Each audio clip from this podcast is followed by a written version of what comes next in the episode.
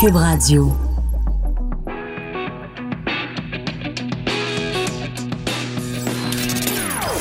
Des opinions bien à elle. Sophie Durocher. Son franc-parler ne laisse personne indifférent. On n'est pas obligé d'être d'accord. Bonjour tout le monde, c'est Sophie Durocher. Très content d'être avec vous en ce vendredi 3 mai 2019. Merci d'avoir choisi Cube Radio. Vous savez que c'est notre 200e journée en ondes. En fait, on existe depuis 200 jours. J'allais dire 200 ans.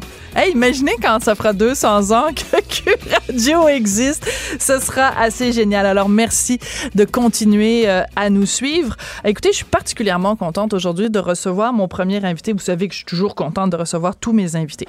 Mais il y a dans la communauté artistique des gens qui sont des faux gentils et des gens qui sont des vrais gentils.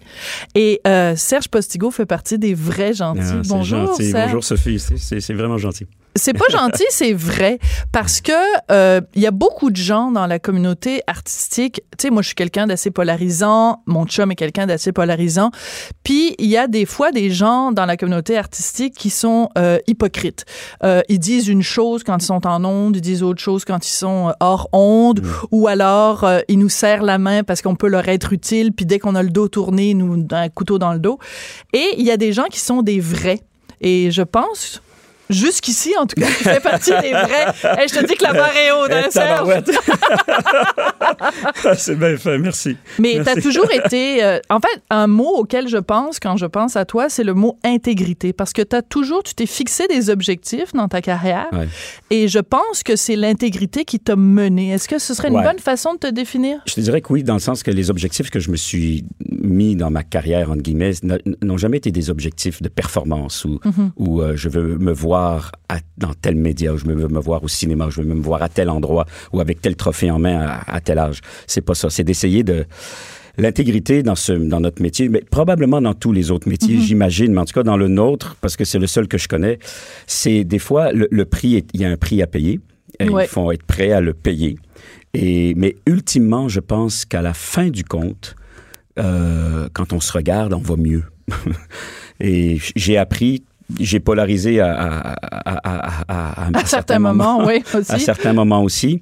Et au lieu d'essayer de m'excuser ou de, comment je pourrais dire ça, de d'avoir l'air de ce que je ne suis pas ou de tempérer. Non, Mhm. je me suis arrêté sur les, les, les véritables intentions que j'avais quand j'ai dit une chose ou quand j'ai fait une chose. Mhm. Et je me suis assuré d'être en accord avec ce que j'ai fait parce que c'est possible des fois de se tromper aussi. Ouais, il faut le reconnaître. Voilà, c'est possible de faire ah, je l'ai échappé. Hey, je suis désolé. Alors je me suis arrêté, j'ai fait qu'est-ce que j'ai fait, qu'est-ce que j'ai dit, comment, pourquoi? Est-ce que c'est en accord avec ce que je suis? Est-ce que Mm-hmm.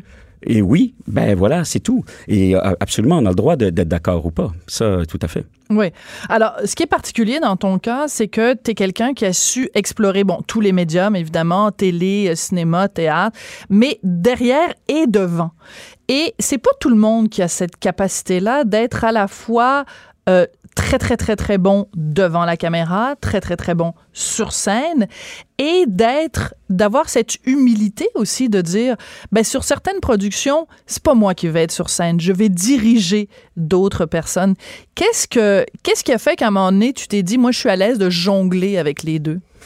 En fait, c'est je sais pas d'où ça vient, mais c'est extrêmement valorisant pour moi à l'âge où- Oui. où, que j'ai maintenant. J'ai 50 ans, puis c'est extrêmement valorisant pour moi de mettre des gens devant. Alors, à la rigueur, je Hmm. Ton dirais... fun, maintenant, c'est de Ouais. reconnaître le talent chez quelqu'un d'autre et de le valoriser. Exactement. C'est en fin de compte, c'est diriger des acteurs, monter un spectacle et tout. La première chose que je dois faire, c'est former une équipe Ouais. et après la fédérer.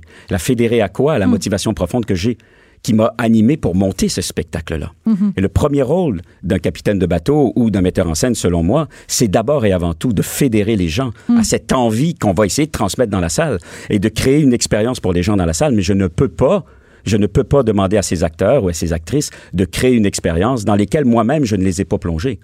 Alors, Oui. à ce moment-là, de les valoriser, que il y a rien, il y a rien qui me rend plus heureux que quand quelqu'un autour de la table d'un spectacle dans lequel ils jouent et on travaille ensemble dit ça c'était mon idée, alors que Ah. ce ne l'était pas. Ouais. Jamais je vais faire donc excuse-moi, excuse-moi, je pense que tu as un trou de mémoire. C'est moi qui C'est Bibi. Ah oui, c'est Bibi. Ah ben non. Ouais. Moi au contraire, je fais all right, super. Il a fait de l'idée la sienne. Ça veut dire qu'il se ça. sent tellement impliqué dans le projet Voilà. qu'il a l'impression que c'est de lui que Voilà. l'origine. Ce que je veux pas, c'est que les gens suivent mes idées. Je veux que les gens se les approprient, Ouais. fassent de ces idées les leurs. Et à ce moment-là, on a tous l'impression que c'est notre show. La pire chose qui peut arriver, c'est que ce soit le mien, en fait. Oui, mais en même temps, quand on regarde, par exemple, là, j'ai demandé à, à mon collègue euh, Hugo de me la sortir. Écoute, quand je regarde tout ce que tu as fait, là, ça, ça finit plus. Mais ce ne sont que des succès. Ben, c'est gentil, mais Je veux dire, que ce soit Mary Poppins, que ce soit Footloose, que ce soit Fame, que ce soit, bon, là, tu travailles sur Mamma Mia, puis on, va, on va en reparler évidemment plus tard. Mais tu dis, tu veux pas que ce soit identifié Serge Postigo, mais en même temps, c'est en train de devenir la signature Serge Postigo. En là. fait, en fait, c'est pas que je veux pas que je ne que, que je ne veux pas être identifié. La question est pas là. C'est que Ouais. je ne veux pas que ce soit l'affaire d'un seul homme parce Ouais. que ce ne l'est pas du tout.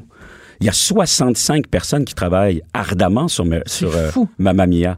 C'est 65 personnes qui, en ce moment, mangent, dorment, vivent, se réveillent Mamma Mia.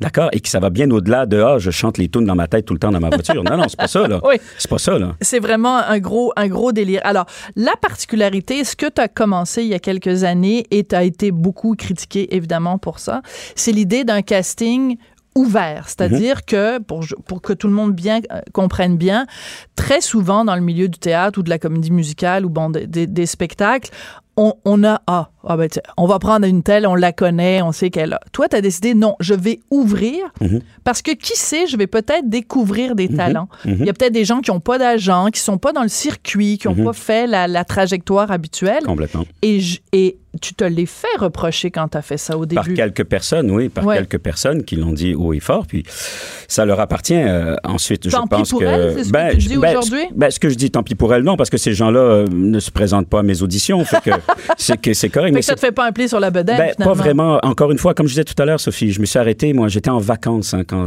on m'a appelé un matin. Là, Euh, j'étais sur un bateau et quand j'ai ouvert mon téléphone, euh, quand je l'ai enlevé de, de- de mode avion, quand je l'ai allumé Ouais.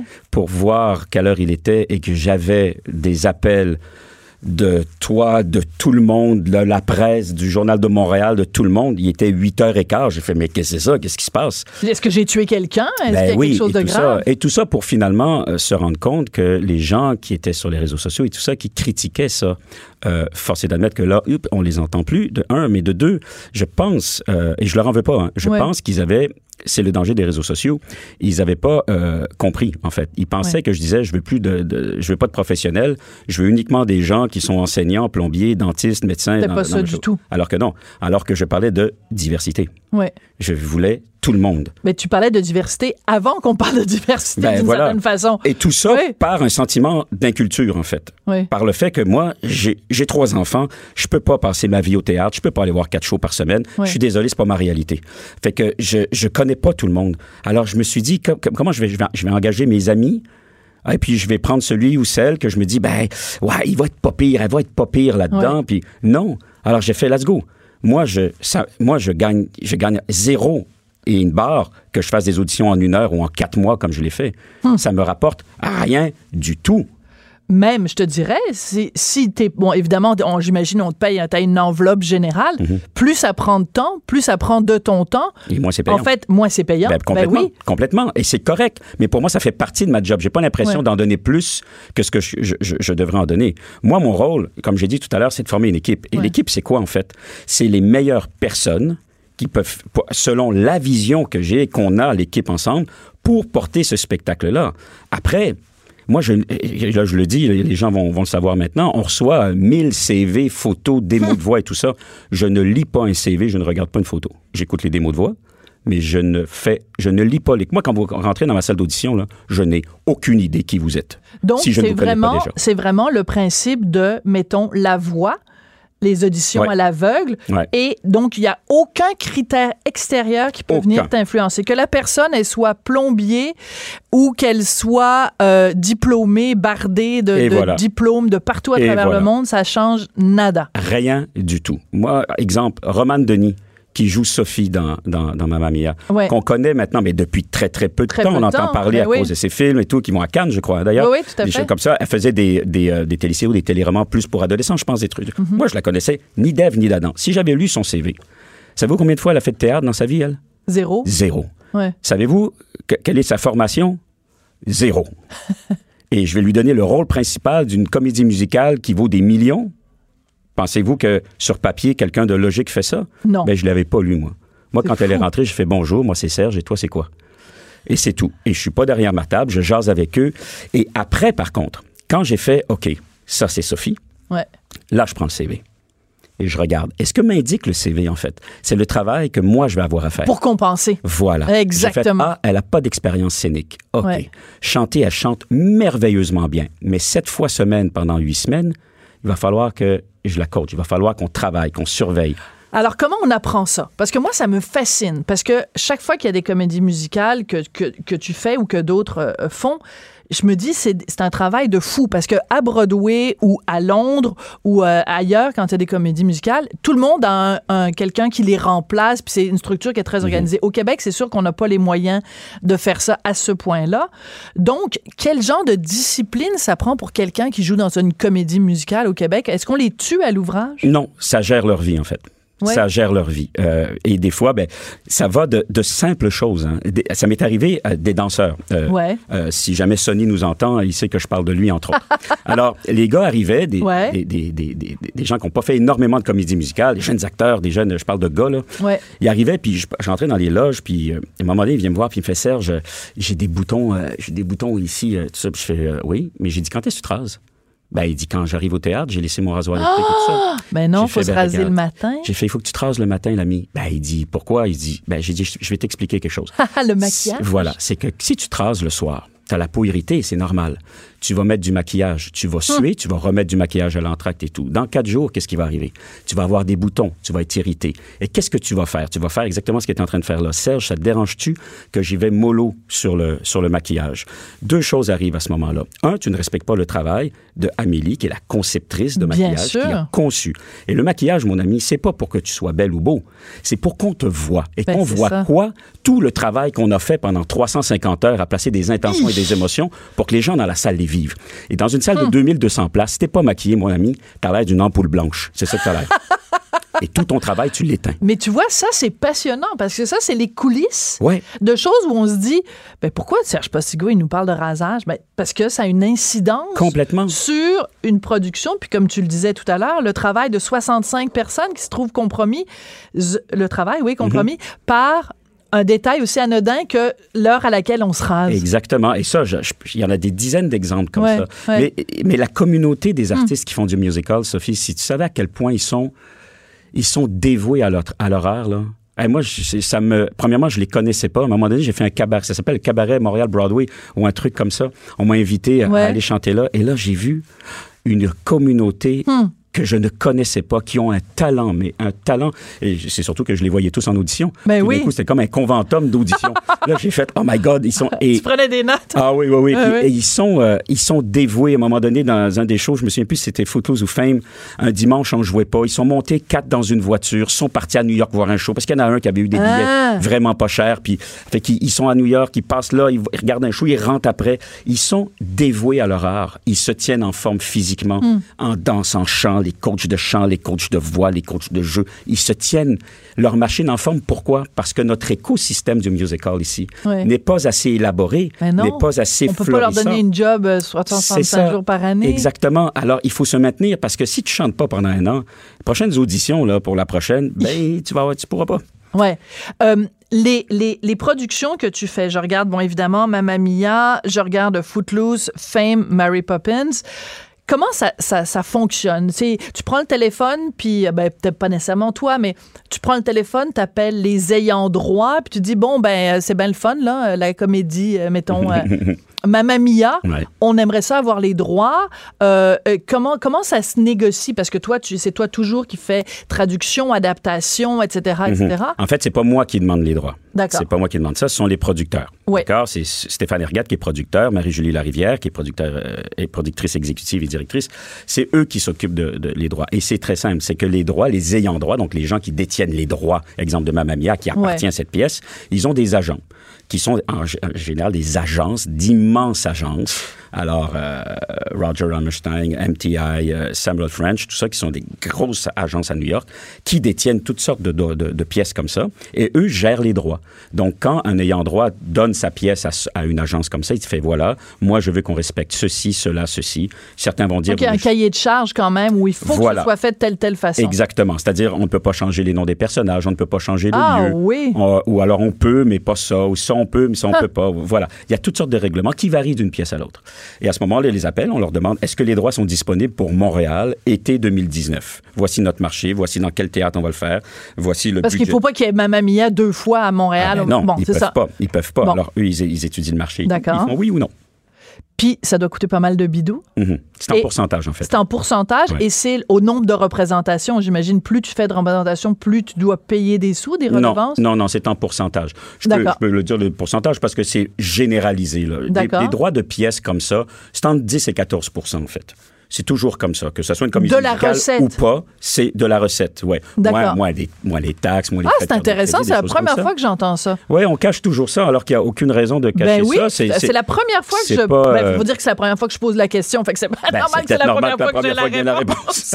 Mais ça veut dire que, par exemple, je donne un exemple. Mettons, mm -hmm. si moi, je vais voir euh, Mamma Mia, que je paye mon billet. Bon, évidemment, nous, les journalistes, on est chanceux, on paye jamais nos billets. Mais mettons, je donne un chiffre qui n'est pas le, le, bon chiffre, ouais. mais mettons que ça coûte 50 Donc, mm -hmm. sur chaque 50 de billets, je sais qu'il y a 5 dollars qui va à aux ayants droit de Mamma Mia. Exemple, oui. Ah oui, ah bon ben c'est super ouais. intéressant. C'est comme ça que ça fonctionne en fait. Donc si je vends peu de billets, Mhm. ben les ayants droit savent qu'il va y avoir peu d'argent qui vont rentrer dans leur poche. Voilà, exactement. De là, lorsqu'on demande les droits, ils nous demandent votre théâtre. Si vous demandez les droits, exemple, pour une pièce comme, je sais pas, moi, Mamma Mia, ouais. mais que vous voulez jouer ça dans une salle de 200 places pendant 10 soirs, de façon professionnelle, ils vont vous dire non. Ben non, c'est sûr. Non, parce que là, c'est ils pas un le marché. volume qui est intéressant. Voilà, c'est que là, ils viennent de brûler le marché de Montréal. C'est sûr qu'après, il n'y a pas quelqu'un l'année d'après qui va dire je veux monter moi aussi Mamma Mia. Il y a des gens qui l'ont vu un an avant. Exactement. Voilà.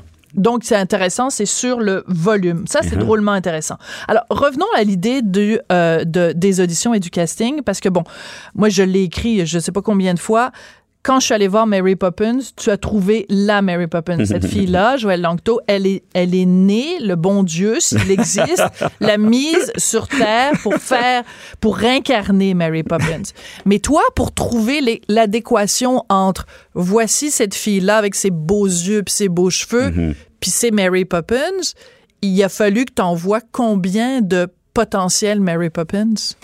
Cette année-là, j'avais reçu 1246 candidatures pour le spectacle, ah, hormis les danseurs. Ouais. Et euh, je te dirais que j'ai dû voir au moins, j'y vais à peu près là de Ouais. mémoire, j'ai dû voir au moins 300 filles qui venaient pour Mary Poppins. Ouais. Et la seconde où tu as vu Joël, tu as su que c'était elle? Pas, oui, mais comment je- c'est parce que Sophie, moi, j'attends pas que Mary Poppins rentre dans ma salle. hein. C'est Non. pas non non parce que sinon euh, soit que je sais pas faire mon travail, soit que euh, je suis d'une paresse Parce que nom. ton métier, c'est de faire en sorte qu'elle Voilà. devienne Mary Poppins. faut qu'elle soit outillée pour le faire. C'est ça. Voilà. Et ce qu'il faut, il y a des choses qui ne se jouent pas. Il y a des choses aussi en plus qui ne se jouent pas. Exemple, quoi? l'humanité, OK. le charisme. Je me vois pas moi en train de, de dire à un acteur ou une actrice, peux-tu le faire plus charismatique Tu peux dire ça à un politicien, mais tu peux pas dire Ouais. ça à une comédienne ou à un comédien. oui. Ouais, bon, voilà. Donc, on peut, on peut pas. Il y a quelque chose qui, il y a une valeur Tu l'as ou tu l'as pas? Ouais. Donc, il y a des outils, il y a des choses dans l'interprétation qu'on peut faire, qu'on doit faire, qu'on travaille, qu'on façonne. Hmm. Mais en plus de ça, il y a quelque chose de plus grand que la somme des parties pour qui, qui doit transpirer, qui est une valeur résiduelle. Ce qui me reste dans ma voiture sur le pont Champlain quand je m'en vais chez moi de Mary Poppins, exemple, ou là de, de Donna dans, dans, dans Mamma Mia. C'est Ouais. ça. Et ça, entre autres, Jean-François Poulain qui faisait, qui faisait Bert, Oui. se dégage de cet homme une grande humanité. Ouais. Et j'avais besoin pour, pour Bert, bien sûr qu'il sache jouer, danser, chanter, qu'il soit bon acteur, qu'il soit ceci. Mais au-delà de ça, j'avais besoin de croire que cet homme-là, quand il chante, c'est pour prendre soin des gens Ah, dans, dans- dans- sur la rue Cherry Lane. J'avais besoin de sentir que c'est par affection, ouais. par le souci de l'autre qu'il fait ça, Hmm. et non pas que c'est un numéro de production. J'en ai vu des gars qui étaient très bons, très habiles. Jean-François, ce qui m'a Ils avaient particulièrement... la technique, mais ils n'avaient pas nécessairement tout le reste. Ouais. En tout cas, Jean-François l'avait particulièrement, cette humanité qui transpirait de lui malgré tout. C'est fou, hein? Ouais. Alors là, la raison pour laquelle aussi je te parle de, de, de, de Joël, c'est que elle va être dans ton Mamma Mia, Mhm. mais c'était pas gagné d'avance. Alors, C'était perdu d'avance, c'était perdu d'avance. C'était perdu. Moi, Joël m'appelle, puis elle me dit, euh, alors que je viens d'annoncer les auditions, je pense. Ouais. Puis elle me dit, écoute, Serge, je, je fais quoi? Je, je viens-tu? Y a-t-il quelque chose pour moi là-dedans? Puis je lui dis, écoute, Joël, malheureusement, t'as pas le bon âge pour jouer dans ce show-là. J'ai besoin de, de, de vingtenaires qui, qui, qui sont au Sky. Les deux jeunes mariés qui ont 20 ans, c'est dit dans le texte, ils ont 20 ans. Ben oui, les OK? didascalies sont claires. C'est clair. Puis même les mathématiques sont claires. Les trois pères sont venus. Ben oui. 20 ans, elle avait 20 ans. Parce que tout le monde connaît l'histoire de Mamma Mia, alors on prend pour acquis, mais tu sais, c'est la, la, la, la, la dame a eu un- euh, une fille, puis elle a, elle a côtoyé trois hommes. C'est ça. Donc là, ben, de toute façon, on a tous vu le film. Oui, voilà, Ouais, exactement. voilà. Donc, Sophie, la jeune fille de 20 ans, se Ouais. marie pour son mariage, fouille dans le journal intime de sa mère, se rend compte qu'il y a 20 ans, elle a fait l'amour avec trois hommes dans la même semaine à peu près, et elle cherche son père, elle n'a jamais su qui était son père. Elle décide d'inviter les trois hommes en se disant, dès qu'il va arriver sur l'île pour mon mariage, je vais savoir, je vais le reconnaître. Petite erreur, elle Eh. ne le reconnaît pas. Elle, Donna, la mère, voit les trois arriver, ça lui fait perdre Capote, complètement la boule ouais. et tout ça, et donc s'ensuit ma mamie, en fait. euh, Alors, donc, il y avait soit Donc- le rôle de la jeune fille qui a 20 ans, Oui, ou ses soit amis. le rôle de la mère. De la mère. Puis là, je fais, écoute, honnêtement, Joël, quand je pense à une femme qui a, qui a une enfant, une jeune de, de 20 ans, c'est drôle, c'est pas ta face qui me vient. Mais écoute, viens. Par amitié, Joël, viens. Ça nous garde en forme de toute façon. Puis viens pareil. Je, je veux pas me fermer. Je veux pas. Oui, parce que c'est ça depuis le début, c'est une- Exactement. d'ouverture. Exactement. Moi, j'ai vu des gens pour Donna de toutes couleurs de peau. J'en ai vu des, des plus rondes, des plus minces, des grandes. J'ai vu des Donna de 55, 60 ans. J'ai vu des Donna de 33 ans comme, comme, euh, comme Joël. Joël. Je ne me barre pas. Je suis le pire ennemi d'après moi, de mes auditions. Si je pars avec, avec des idées préconçues et tout, je me peinture dans le coin. Il faut que j'arrête de faire ça parce que je me peinture dans le coin. Donc, Ouais. elle vient et là, on fait Ah merde. Donc, on étant toi et le reste de la prod, les gens Ouais, disent ah ouais. merde, là, c'est elle. Ah, mais j'ai dit, ça n'a pas de sens. Et là, on fait, oui, mais attends, là, attends, elle, elle va avoir une fille de 20 ans, là. Ça se peut. Premièrement, ça se peut. Déjà, ça se peut. Elle a 33, elle va faire 34 ans. Le personnage a 40. C'est décrit comme ça, Ouais. mathématiquement. De... Elle est beaucoup plus près de l'âge de Donna que Meryl Streep ne l'était. Meryl Streep Ben avait oui. 58 ans quand elle a joué ça. Ben, tout à fait. Puis tout le long, on disait, bon, il, il a- il y a une expression en anglais, ça s'appelle suspension of disbelief. C'est-à-dire que tu suspends ton absence de croyance. Oui, tu tu suspends ton doute. Oui. Tu sais, c'est comme des conventions théâtrales ou, euh, tu sais, à l'opéra, la bonne femme qui pèse euh, 450 livres, qui est supposée être une jeune, euh, jeune fille dans la fleur de l'âge, ben, alors qu'on sait qu'elle a en fait 70 ans. Ouais, c'est ça. On est capable de faire ça. Mais avec Exactement. Streep, on le faisait, ouais. Voilà. Et là, ben, on a fait oui. Et là, j'ai fait des matchs pour les, ce qu'on appelle en anglais les callbacks, donc les dernières auditions et la dernière ronde d'audition. Et j'ai, j'avais trois femmes qui faisaient Donna, qui étaient potentiellement des Donna, qui étaient très, très bonnes les trois. Et j'avais trois filles qui faisaient les Sophie. et là, j'ai fait des mélanges. Et, et Romane, avec Joël, a créé un mélange extraordinaire. C'est un beau métier que tu fais parce que euh, c'est comme si tu as une idée dans ta tête. Tu sais, moi, j'écris des chroniques. J'ai une idée dans ma tête, puis mon rôle, c'est de m'asseoir sur le clavier, puis que ce qu'il y a sur le papier corresponde à ce que j'ai dans ma Mhm. tête. Mais toi, dans ta tête, c'est une image, c'est des couleurs, c'est des, des, des, des, des émotions. Et il faut que tu trouves les bonnes personnes pour les, pour les traduire. C'est génial. Quel C'est- beau je- métier. Ah, je suis un privilégié. Puis c'est de les- trouver les bonnes personnes. Puis après, c'est de leur insuffler ça, de trouver le bon vocabulaire parce que j'ai 30 acteurs et actrices sur scène. C'est 30 façons de diffé- différentes de diriger des acteurs. C'est pas, un, comme on dit en anglais, un one size fits all. là. non, non, non. Loin de là, ce serait une grave erreur. Alors, c'est de trouver, d'écouter chacun. Avant de diriger un acteur, il faut l'écouter. Il faut voir par où, par où ça rentre, par où ça, où est sa faiblesse, où est son déséquilibre, où il perd pied, par où il va l'attraper le personnage. Alors, écoute, euh, on n'a même pas eu le temps de parler des inondations. Paraît que tu as les deux pieds dans l'eau. En fait, j'ai les pieds dans l'eau tant que je reste à l'extérieur de la maison. C'est ma chance que ça. j'ai. J'ai vraiment, euh, j'ai des voisins, Louise et Daniel, extraordinaires, qui m'ont donné un coup de main. Les pompiers de la ville de Vaudreuil sont venus. Vraiment, les municipalités font tout ce qu'elles peuvent pour aider tout le monde. Et la chance que j'ai, l'espèce de barricade que j'ai fait, j'ai mes fenêtres du sous-sol qui sont sous l'eau depuis dix jours et pas une goutte ne rentre. Alors, euh, on est content parce on, que. on croise les doigts pour la suite parce que Ah quand ouais. est-ce que tu vas pouvoir éventuellement retourner vivre chez toi? En fait, l'eau a frappé la maison 48 heures avant que je devais y aménager dans cette nouvelle maison que j'ai bâtie. Ça, parce que l'autre, je l'ai détruite, Détruite. à cause des inondations de 2017. Alors voilà, donc euh, mes trois enfants, ma Karine, moi, on est dans un pied à terre que j'ai ici à Montréal. Et puis, euh, on a bien hâte de pouvoir re-rentrer. Re-rentrer. Mais en ce moment, ils ont même empierré la, la rue. Elle est surélevée de trois pieds. On peut même pas, en voiture, je peux pas passer de la rue à chez moi. OK, juste une question, puis Oui. n'y voit aucune malice, d'accord? OK, en 2017, ta ma- maison est inondée, une perte totale. Mhm. Ça te tentait pas juste de prendre ton argent puis d'aller t'établir à un endroit où il n'y a pas l'ombre d'une goutte d'eau Mhm. à, à, à, à 20 km à la ronde? Mhm. En fait, il y a deux choses là-dedans. hein. Il faut savoir. Il y a aucune déjà- méchanceté Mais dans non, ma Sophie, question, Sophie, là. je le comprends très très OK. bien. Ta question est légitime. Et j'entends des gens faire, ben voyons, ben là, ils étaient sur le bord de l'eau, ils savaient le monde, c'est à eux. euh, Un instant, un instant, wow. Ça, ce qui se passe en ce moment là, il y a personne qui pouvait dire il y a cinq ans que ça allait arriver. Ouais. C'est nouveau. Les inondations. La ligne de 100 ans là, elle est sous l'eau d'à peu près trois pieds chez moi là. La La ligne de 100 ans, c'est qu'il y a veut dire- 100 ans, il y a eu une inondation? Non, ça veut dire le plus haut que l'eau est montée dans les 100 dernières années. D'accord. Donc là, on est au-delà de On est, ça. mais bien Bien au-delà de au-delà. 100. Donc, personne ne pouvait le prévoir. Personne ne pouvait prévoir Mais quand ça, t'est arrivé Oui. la première Oui. fois? Qu'est-ce qu'on nous a dit? C'est une tempête parfaite qui est arrivée. Ah oui. C'est une tempête parfaite, ça n'arrivera plus. D'ailleurs, je, je me suis... la- le solage de la maison est un solage hydrofuge. Oui. C'est-à-dire la dalle de béton, dans le fond, elle fait 19 pouces d'épaisseur. Les murs font 12 pouces. C'est armé avec, euh, avec euh, des tonnes et des tonnes de métal, tout Hmm. ça, pour résister à la pression de l'eau. Les fenêtres sont en haut de la ligne de 100 ans. Tout est fait en fonction. Mais malgré ça, on vit des choses anormales en ce moment. Tout à fait anormal. Qui sont possiblement causées par l'action de tous. Des, des actions, Voilà. de- de- de- bon, évidemment, les, les, les, euh, les conditions climatiques et tout ça. Et puis bon, là. Mais, euh, ben écoute, bon courage. C'est gentil, Serge. Sophie. Merci. C'est bien. J'espère que tu prends pas ma- mal ma question. Au contraire. Mais non, mais c'est des questions légitimes. C'est ça. Absolument. Qu'est-ce que vous faites sur le bord de l'eau s'il y a des inondations? Ben oui. Mais tu avais mis donc toutes les chances de ton côté. Et euh, le mauvais sort a frappé deux fois. Habituellement, on dit Ouais. le meilleur endroit où acheter une maison, c'est l'endroit où la foudre vient de frapper. Oui. Parce qu'elle fera pas, elle ne frappera pas deux fois au même endroit. Mais dans ton Ouais. cas, elle a frappé deux fois au même endroit. Ouais, c'est bien triste. Alors, euh, ben écoute, on ira voir donc Mamma Mia. Ça va être euh, présenté euh, au Théâtre Saint-Denis à Montréal Mhm. dès le 5 juin. Et très important aussi, puisque nous, on est diffusé partout au Québec, à la salle Albert Rousseau à Québec dès le 14 août. Donc, je sens qu'on va chanter du abat à cause de toi Ah, c'est pendant tout l'été. Eh, merci beaucoup, Merci, Serge. Sophie. Tout le monde a droit à son opinion. Elle requestionne, elle analyse, elle propose des solutions. De 14 à 15. Sophie Durocher. On n'est pas obligé d'être d'accord. C'est une semaine difficile que le Québec vit, une semaine difficile bien sûr pour les proches de cette petite fille qu'on ne peut pas identifier. On ne peut pas donner son prénom, son nom de famille, on ne peut pas donner d'indices pour la, reconnaître.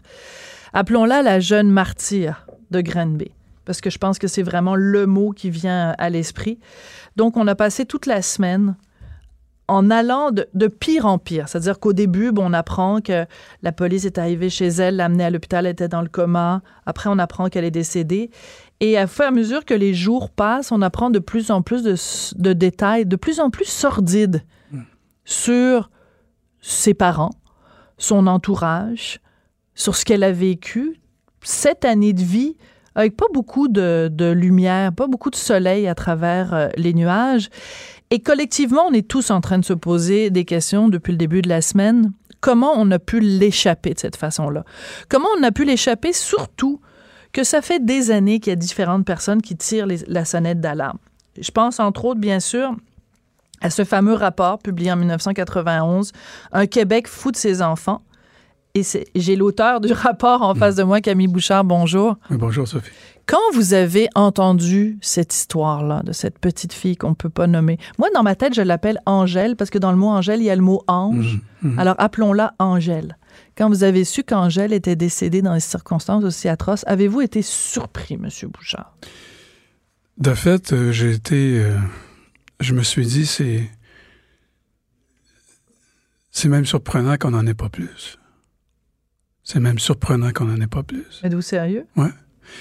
Euh, vous savez, la, la direction de la protection de la jeunesse, c'est une cour des miracles. Ouais. C'est un endroit où les enfants échouent alors que tout le reste euh, s'est montré impuissant à faire quoi que ce soit.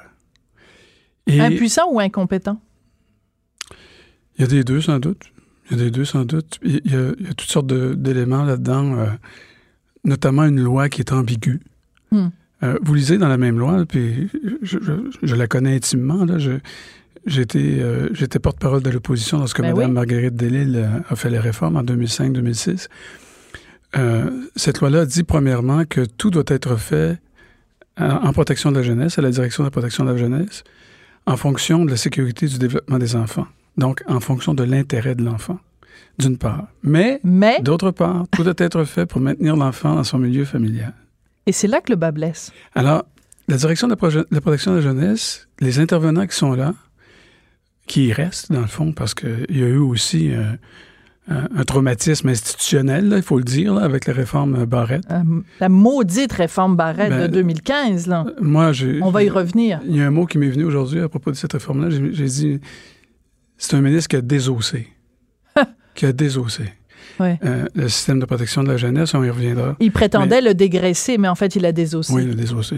Ouais. Euh, il, il a, de fait, il a délesté euh, de ces éléments. des- les éléments. Tu sais, on dit, ah, il y a trop de gestionnaires dans le système. Alors lui, il a dit, regarde, je vais, ben, je vais enlever le gras de ça. Tu sais, je vais réduire d'un tiers la fonction bureaucratique dans, dans les DPJ, puis tout ça. Bon. Et, et il a ouvert les postes au mois d'avril. Et là, tout le monde pouvait appliquer sur les postes, moins un tiers des postes. Alors, on a perdu les plus expérimentés qui avaient, qui avaient, un- un- qui avaient une capacité de sortie du système plus que les plus, mieux que les, de- en meilleure position que les plus jeunes. Et on s'est départi à ce moment-là euh, d'une, compétence extraordinaire dans le système, d'une expertise et d'un- d'une capacité de soutien aux intervenants. Parce que les plus expérimentés peuvent dire à un intervenant, écoute, là, tu prends un, un pas de recul, tu, sais, tu fais ça, euh, Mm. etc. Et euh, voici ce qu'on fait dans telle, telle circonstance. Donc, on a perdu du personnel, on a perdu des employés, on a perdu du budget, beaucoup, beaucoup, beaucoup de budget. Puis on a Alors, tout centralisé parce que ça Ouais. a- c'est passé Ouais. au fameux oui. 6, Et- là. et- oui, et même avant M. Barrette, on avait déjà commencé à couper dans le système euh, autour de 375-400 millions qui, qui manqueraient maintenant dans le système des services à la jeunesse, c'est pas rien. Alors, écoutez, c'est la cour des miracles. Et euh, c'est pour ça que je me suis dit, on, on- on pourrait en avoir tellement plus parce que euh, les enfants arrivent là très souvent dans un état euh, euh, de détresse extrême, avec un environnement qui est toxique, très souvent désarticulé, dysfonctionnel maximum, Ouais. et avec un système qui marche avec le livre. Alors, Oui. la- la- C'est ça, il faut suivre les livres. Non, non, Hey, Il faut ben, suivre la recommandation, alors, moi- puis il moi, faut je- là, c'est- des c'est- petites cases. Là. Ouais, mais alors, on a un bilan à faire de, de partout, là, de, Ouais. vraiment de partout, dont le système juridique, Oui. dont la formation des Bon, juges. parlons-en. Oui, Alors, si vous permettez, parce que mon collègue Mario Dumont a écrit un texte absolument euh, déchirant ce matin dans le journal où il s'adresse à la jeune, moi je l'appelle Angèle, Mhm. il s'adresse à elle en lui disant on t'a on t'a on t'a laissé tomber puis il nomme tous les services que normalement Ouais. on s'attend à avoir que la Ouais. police prend soin de toi que le système de justice prend soin de toi. Bon, commençons par le système de justice. Je veux pas pointer du doigt mais un juge à un moment donné un jour qui a devant lui dans son dans son dans son dans le palais de justice une femme qui a violenté une petite Mhm. fille et qui lui donne l'absolution conditionnelle en Mhm. disant ben je pense que vous allez être capable de vous reprendre. Mhm. Qui, fait ça? Elle avait un bon avocat. Écoutez, le système de justice est fondé sur un certain nombre d'observations, puis des faits, puis une interprétation de la loi, puis la jurisprudence. Moi, ce que, moi je ne vais pas jeter le blâme. Tout ce que je dis, c'est que le système de justice doit s'interroger sérieusement. C'est le système qui s'interroge le moins parmi nos services publics. Je vous le dis, là, euh, le système juridique est, est sur son quant à soi continuellement. ouais. Euh, il s'appuie sur la jurisprudence très Ils souvent. possèdent la vérité eux. Ils possèdent la vérité. Euh, ils ne sont pas en mode de remise en cause jamais ou presque jamais. Moi, je, je trouve ça déplorable. Puis, tu sais, moi, j'ai du monde autour de moi qui font partie du système de justice, puis je les adore. Mais le système lui-même là, est un système qui est, euh, euh, euh, qui est un système qui est sur le mode neutre continuellement, incapable d'auto. euh, analyse, Ouais. d'introspection sur comment, comment fonctionne-t-on? Est-ce qu'on est, qu'on est en harmonie avec, par, exemple, la sécurité et le développement de l'enfant, là, Ouais.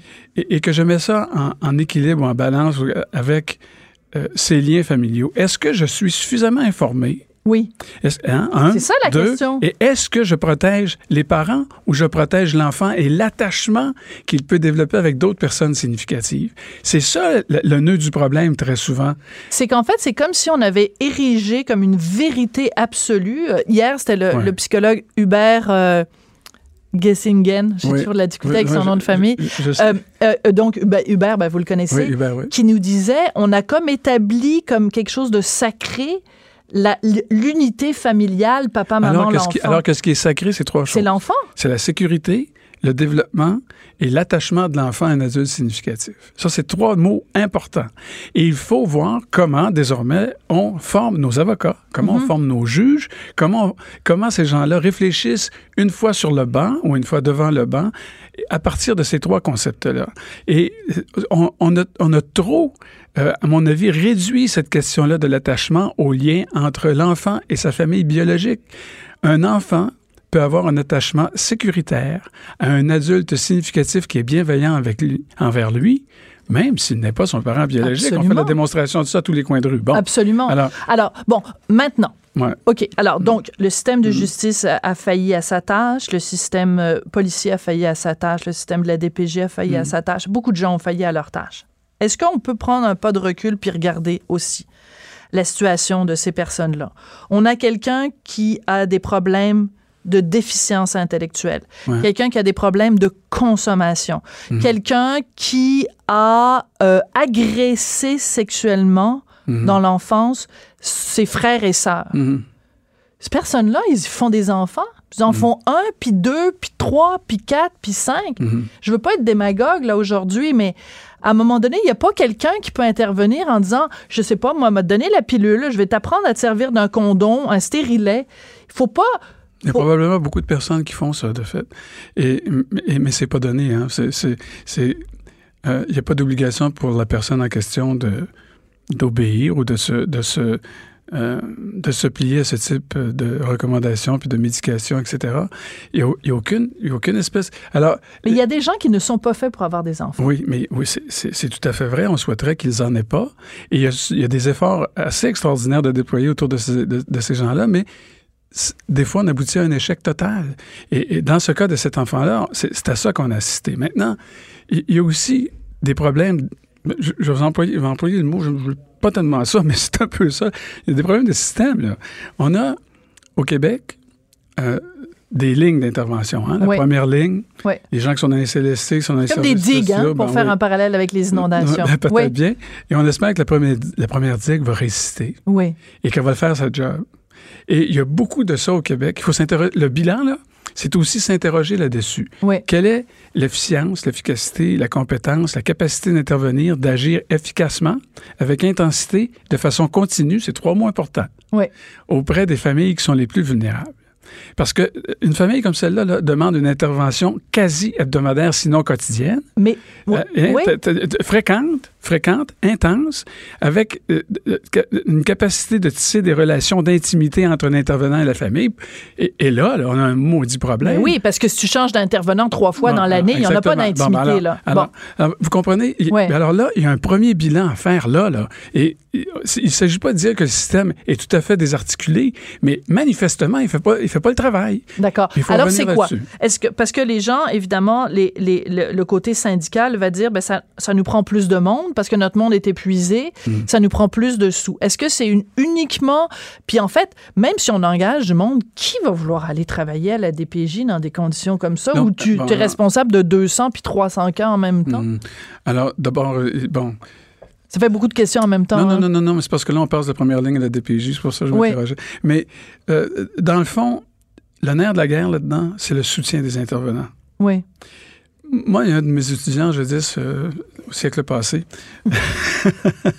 au doctorat, qui a fait une, une merveilleuse recherche de doctorat sur, mais, sur la notion de stress en intervention euh, Ah. euh, de la jeunesse, en protection de la jeunesse.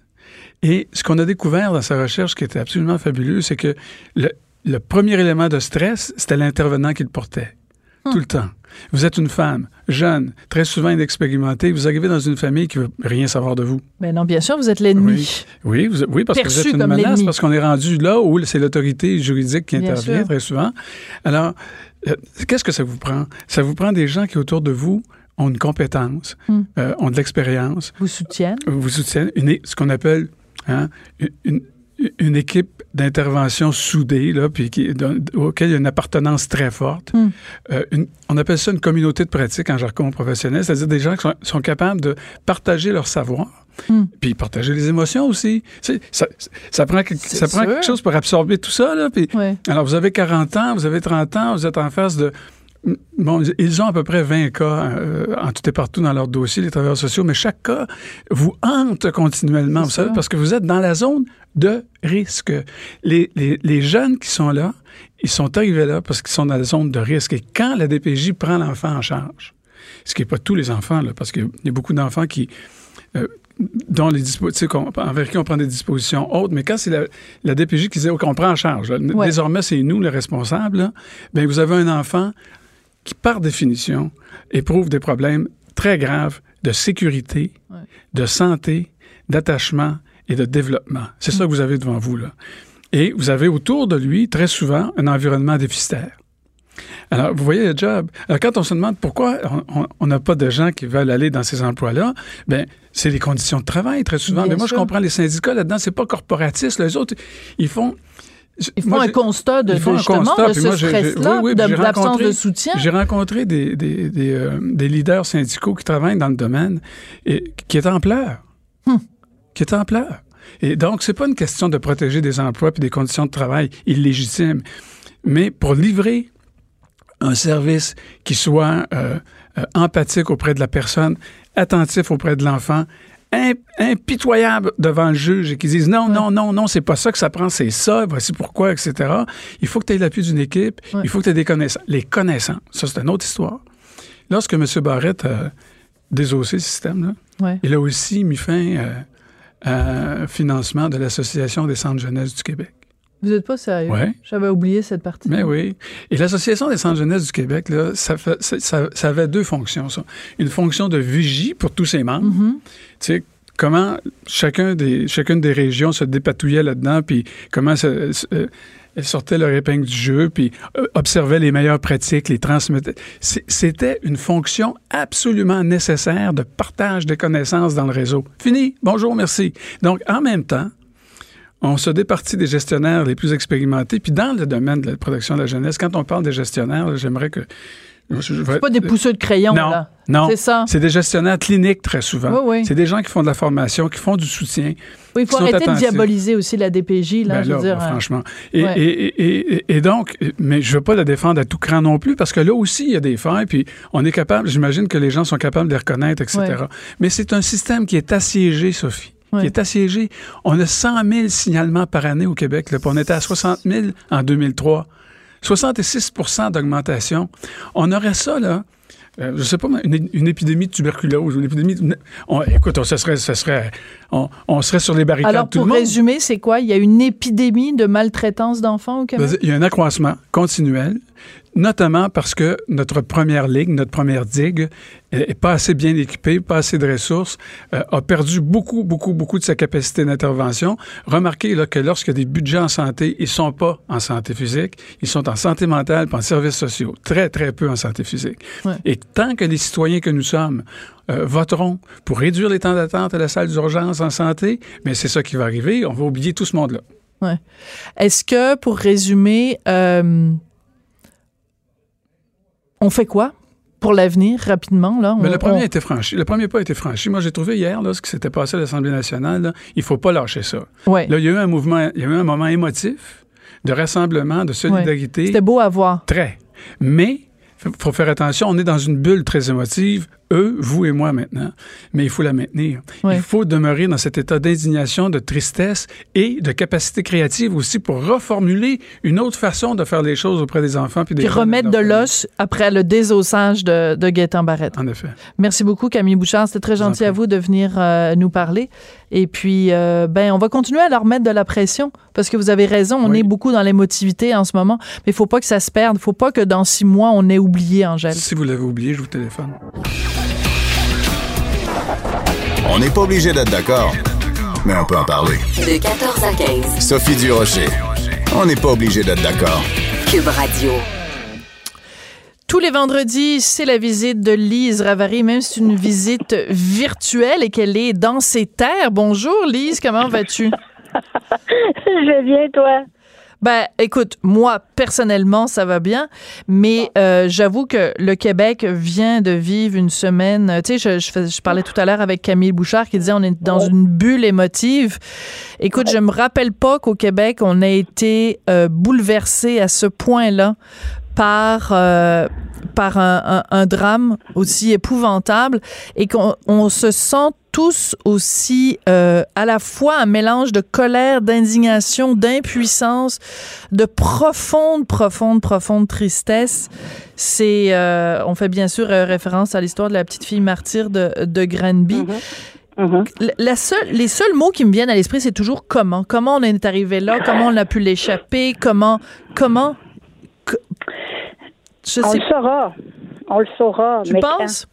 Oui, oui, oui, je, oui, oui, je pense qu'il va y avoir. Euh, ben, pour le moment, il y a trois enquêtes euh, qui sont lancées en même temps. Euh, les policiers, évidemment, parce que c'est un des actes criminels. les policiers, il y a le, le coroner qui fait aussi sa, son enquête. Puis je pense que la, la DPJ aussi, évidemment, le gouvernement va faire son enquête. Euh, moi, je peux pas croire. C'est sûr qu'il y a des choses qu'on saura probablement pas.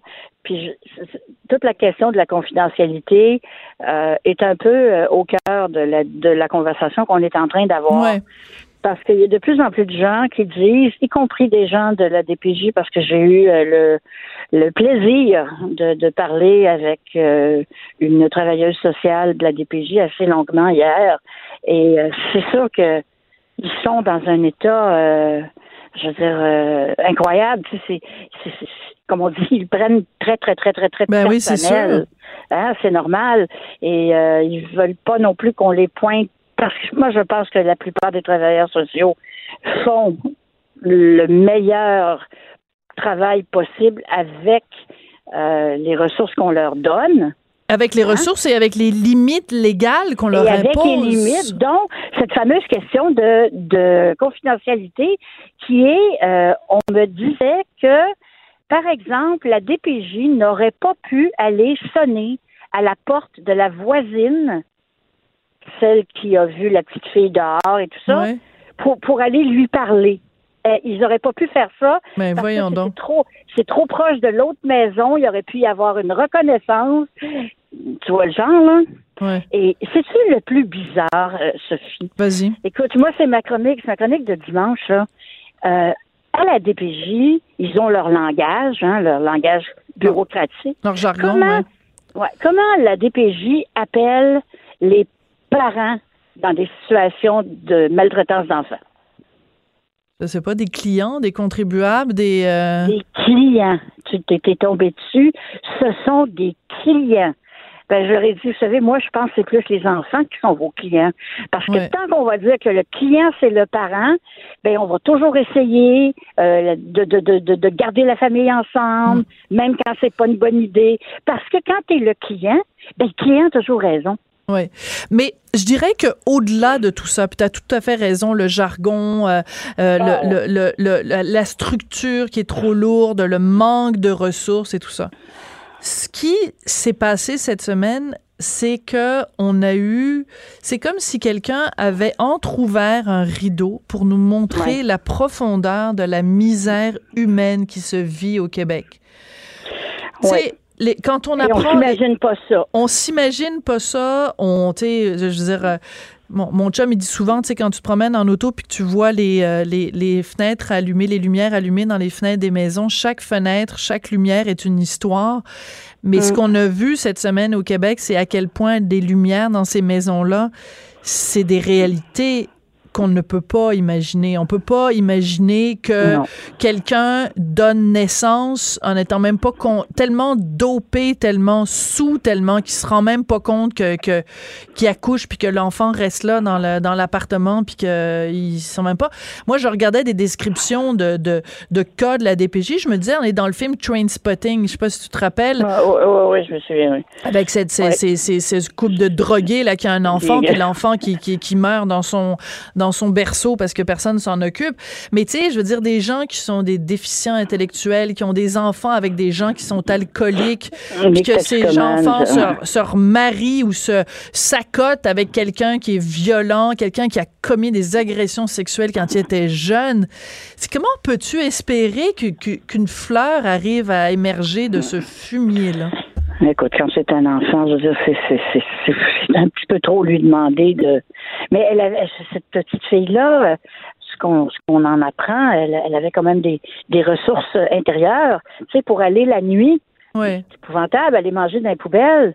Mais tu comprends, elle, elle voulait vivre. Bon, c'est pas plus compliqué que ça, là. Elle voulait vivre, cet enfant-là. C'est. Écoute, moi, j'en parle, là, Sophie, puis je, vais encore. Ça fait deux jours là, j'ai encore les yeux pleins d'eau. Ouais. Je, suis, je, suis pas capable. Je suis pas capable d'y penser trop longtemps. Non, je sais, mais je pense qu'on est tous euh, émus. tu sais, euh, en début d'émission, j'avais euh, Serge Postigo. Serge a joué le dans, dans le film. Ils ont de Aurore l'enfant martyr. Il jouait le rôle du père. Oh, je me souviens pas de ça. Avant d'aller en onde, j'ai dit, ça tente-tu qu'on parle? Parce que mm-hmm. toi, comme comédien, comme il dit, écoute, je suis incapable. Je, suis pas capable d'en parler. Je suis même pas capable de lire dans les journaux. De, de je vois le titre, puis je suis pas. Je veux dire, c'est, c'est, ça nous rappelle à quel point on est tous responsables. Ça prend, tu sais, on dit ça prend un village pour élever un enfant, ben ça prend une province de 8 millions de personnes. Mais 8 millions de personnes n'ont pas été capables de prendre soin de une petite fille. Je mm. pense que c'est comme on a tous la gueule de bois de ça, de se dire, mais on, on, on, on a fait ça. On a fait ça. On, a, on a abandonné cette petite fille. Puis, euh, tu vois, Camille Bouchard disait, il y, a, il y, a, la première ligne, la deuxième ligne, la troisième ligne, mais à chacune de ces étapes-là, on a un gros fail, un gros, gros fail collectif. Oui, exactement. On, s'est planté à chaque étape. Et euh, quand on saura on va probablement découvrir que c'est des. ça peut être aussi bête que des appels non retournés. Tu sais, là, des fois, moi, je crois pas que la DPJ soit euh, mauvaise, méchante. Euh, euh, je, pense qu'ils sont beaucoup trop bureaucratiques. Quand j'ai vu ce matin dans le journal ah, l'organigramme. Non, mais écoute. Non, mais il faut dire aux gens, il faut dire aux gens, parce que procurez-vous, si c'est pas déjà fait, ah le Journal de Montréal, le Journal de Québec. Il y a l'organigramme des, des, des, services sociaux, puis tout ça, là. Je veux dire, une chatte, elle pas ah. de retrouver ses chatons, là.